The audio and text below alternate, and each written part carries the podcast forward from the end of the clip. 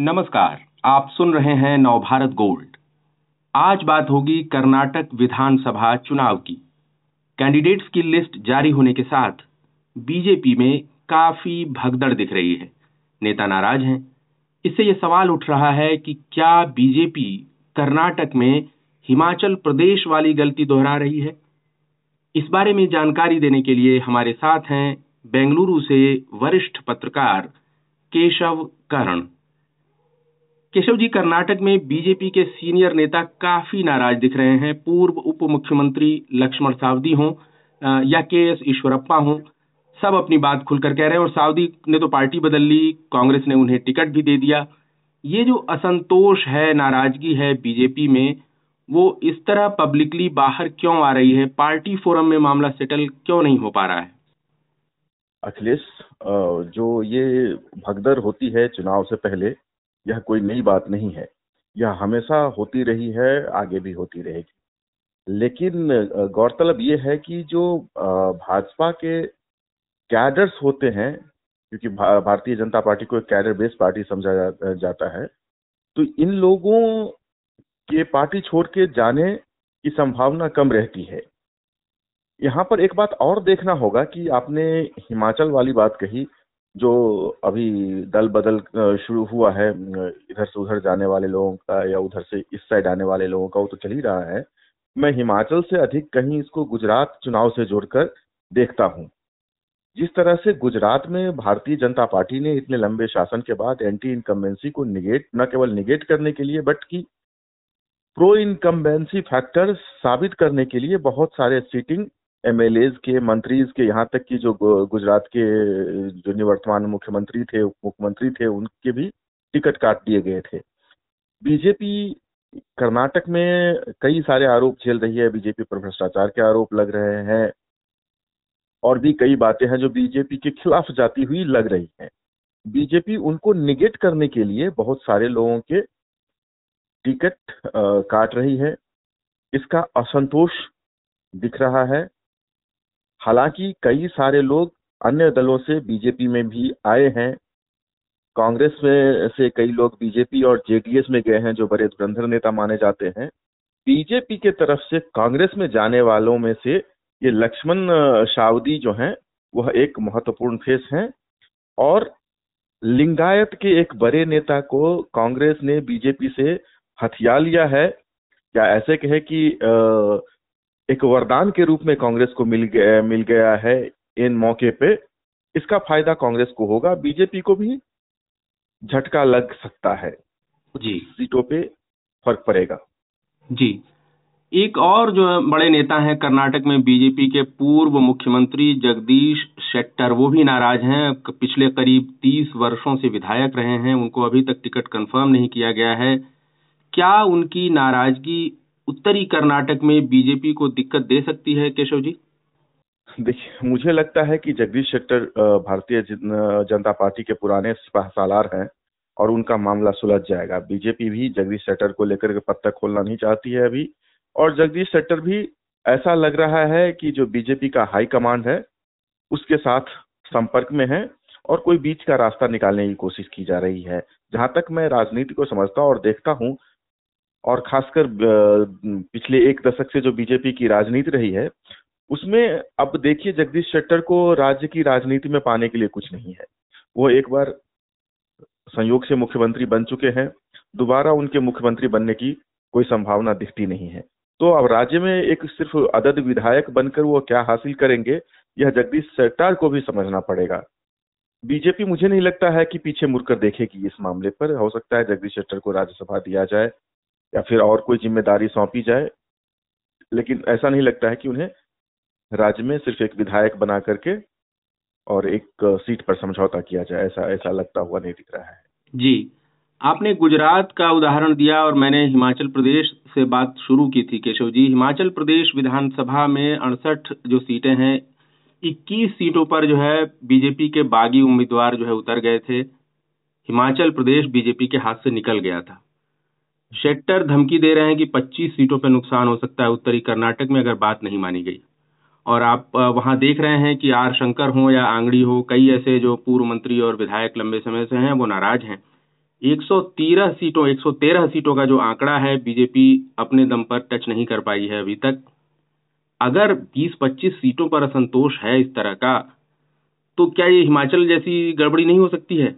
या प्रधानमंत्री या उस लेवल पे क्या फिर से मनाया जाएगा लोगों को?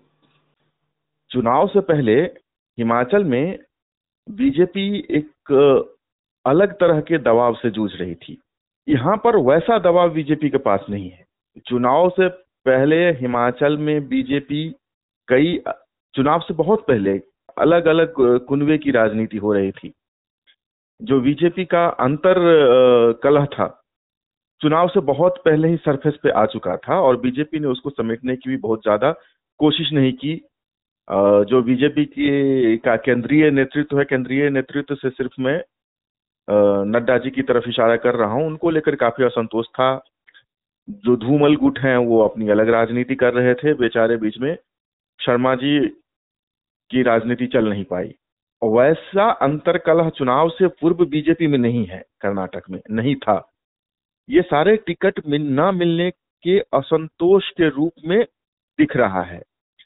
उसके साथ ही बीजेपी ने एक बहुत बड़ा समीकरण वो साधा है कि उन्होंने जो येडियुरप्पा नाराज़ बताए जा रहे थे, उनको पूरी तरह से अपने साथ कर लिया है और ये ऐसा लग रहा है कि येडियुरप्पा पूरे दमखम के साथ चुनावी मैदान में उतरकर बीजेपी की चुनावी वैतरणी को पार लगाने की पूरी कोशिश करेंगे। शेट्टार जो कह रहे हैं, जिस समुदाय से शेट्टार आते हैं, उसी समुदाय से येडियुरप्पा आते हैं और फिर से मैं एक बात दोहराना चाहता हूँ कि कर्नाटक में जो भी सरकार बनेगी लिंगायतों के दम पर बनेगी और लिंगायत समुदाय अभी भी बीजेपी के बी एस येडियुरप्पा को ही अपना सर्वमान्य नेता समझती है। कुछ सीटों पर असर पड़ेंगे। यहाँ पर बीजेपी करप्शन के चार्जेस से जूझ रही है। यहाँ पर बीजेपी के विधायकों पर मतलब संपर्क में नहीं होने के आरोप लग रहे हैं। कई तरह के डेंटेड कैरेक्टर्स बताए जा रहे हैं। तो इन सबको बीजेपी जिनके ऊपर किसी तरह के दाग लगे हैं या आक्षेप हो रहा है उसको दूर करने का प्रयास कर रही है बीजेपी एंटी इनकम्बेंसी फैक्टर को काटने के लिए बीजेपी ने सारे टिकट काटे हैं। जी। आप कह रहे हैं एंटी इनकम्बेंसी जो फैक्टर है और जो जिस तरह के आरोप लग रहे हैं उनको उनका असर घटाने के लिए ऐसा बीजेपी नए लोगों को उम्मीदवार बना रही है। जी।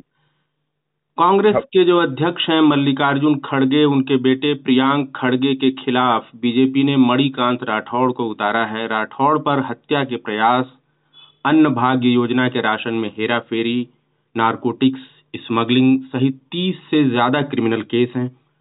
कर्नाटक प्रशासनिक सेवा के पूर्व अधिकारी एलसी नागराज को टिकट दिया गया है। उस पर चार हज़ार करोड़ रुपए के पोंजी स्कैम में आरोप हैं। सीबीआई की चार्जशीट में उसका नाम है। इस तरह कैसे निगेट करेगी बीजेपी देखिए, अब बीजेपी या कोई भी राजनीतिक दल दूध के धुले तो होते नहीं है। चुनावों में टिकट देने का एक मुख्य आधार विनेबिलिटी होता है। और बीजेपी की इस चुनाव में देखेंगे तो आपको एक बात और समझनी होगी, जो प्रभावशाली कैंडिडेट्स हैं कांग्रेस के या अन्य प्रतिद्वंदी दलों के। हालाँकि मैं जेडीएस को अभी बीजेपी का प्रतिद्वंदी नहीं मान रहा हूँ कर्नाटक की राजनीति में। तो बीजेपी का एक प्रयास है कि कांग्रेस के प्रभावशाली उम्मीदवारों को उनके ही एरिया में पिन डाउन किया जाए। उनको घेरने के लिए ये सारी कवायद की जा रही है। आप देखेंगे वहाँ पर वरुणा सीट से जहाँ से सिद्धारमैया चुनाव लड़ रहे हैं कांग्रेस के टिकट पे, जो संभवतः कांग्रेस के मुख्यमंत्री पद के दावेदार भी होंगे, उनके खिलाफ बीजेपी ने अपने प्रभावशाली मंत्री को उतारा है। वहाँ से वी सोमन्ना को, जो लिंगायत समुदाय के बड़े नेता समझे जाते हैं और वरुणा लिंगायत बहुल क्षेत्र भी है। जो पद्मनाभ नगर है बेंगलुरु में जहाँ से शिव कुमार डी के शिव कुमार को कांग्रेस ने फिल किया है वहाँ पर आर अशोक जैसे प्रभावशाली मंत्री को वो कालिका समुदाय से आने वाले प्रभावशाली मंत्री को बीजेपी ने लगाया है। तो मैं इसको इस तरह से कनेक्ट करके देखता हूँ कि इन क्षेत्रों में प्रियांक खड़गे को प्रियांक खड़गे और संभवतः मल्लिकार्जुन खड़गे भी उन्हीं क्षेत्रों तक सीमित होकर रह जाए। उनका प्रभाव राज्य के अन्य सीटों पर पहुँच ना पाए। बीजेपी की ये ये कोशिश है। और जी। वरुणा, सीट का आपने ज़िक्र किया सिद्धारमैया के खिलाफ वी सोमन्ना को उतारा है। बीजेपी के एमएलसी हैं ए एच विश्वनाथ। वो कह रहे हैं कि आरएसएस का हिडन एजेंडा है कि लिंगायत और वोक्कालिगा की जो लीडरशिप है स्टेट में, उसको ध्वस्त कर दिया जाए। और इसीलिए वी सोमन्ना को सिद्धारमैया के खिलाफ और वहाँ पे जो है आर अशोक को उतार दिया गया, वोक्कालिगा नेता के खिलाफ। ये तो आ, वो कह रहे हैं कि ये इस तरह इस तरह बीजेपी में नाराज़गी है इनको टिकट देने के बारे में। एक सवाल हम केशव जी आपसे ये जानना चाहते हैं कि कांग्रेस में भी टिकट के लिए मारामारी तो है तो वहाँ भी असंतोष कुछ बगावत उभर रही है? वहाँ भी बगावत उभर रही है वहाँ से कई लोग यहाँ पे आए हैं। और दरअसल देखिए बीजेपी से एक बड़ा चेहरा सिर्फ़ लक्ष्मण सावदी कांग्रेस की ओर गए हैं। बाकी जगदीश शेट्टार असंतुष्ट हैं के एस ईश्वरप्पा असंतुष्ट हैं हो सकता है ईश्वरप्पा के बेटे को टिकट मिल जाए या उनके परिवार या इष्ट मित्रों में से किसी को टिकट मिल जाए तो फिर वो पाले में आ जाएँगे वापस। रघुपति भट्ट आप रघुपति भट्ट के नाम पर गौर कीजिए। अभी पिछले दिनों जो हिजाब कांड था उसके फ्रंट रनर थे रघुपति भट्ट जो उडुपी से चुनकर आ, आते हैं। उनके टिकट पर भी कैंची चल चुकी है लेकिन वो चुपचाप बैठ गए हैं। हालाँकि उन्होंने भी छुपा हुआ असंतोष ज़ाहिर किया है। अंगारा, छह बार के विधायक हैं, बीजेपी के समर्पित कार्यकर्ता रहे हैं, उनका भी टिकट कट गया है, लेकिन उन्होंने अभी तक किसी और दल में जाने की घोषणा नहीं की है। हालाँकि उन्होंने भी कहा है कि पार्टी की सेवा इस समर्पण के साथ करने का यही नाम नहीं मिलना चाहिए। केशव जी, एक सवाल और आपसे हम जानना चाहते हैं इस बारे में। मुस्लिम आरक्षण को लेकर बात हो रही है। क्या लगता है बीजेपी ने जिस तरह ये आरक्षण रद्द किया उसका ये दांव उल्टा उल्टा पड़ सकता है? ऐसा भी हो सकता है? मुझे नहीं लगता है। देखिए, ये ये जो आरक्षण था, जिस प्रकार लाया गया, उसी प्रकार रद्द भी किया गया।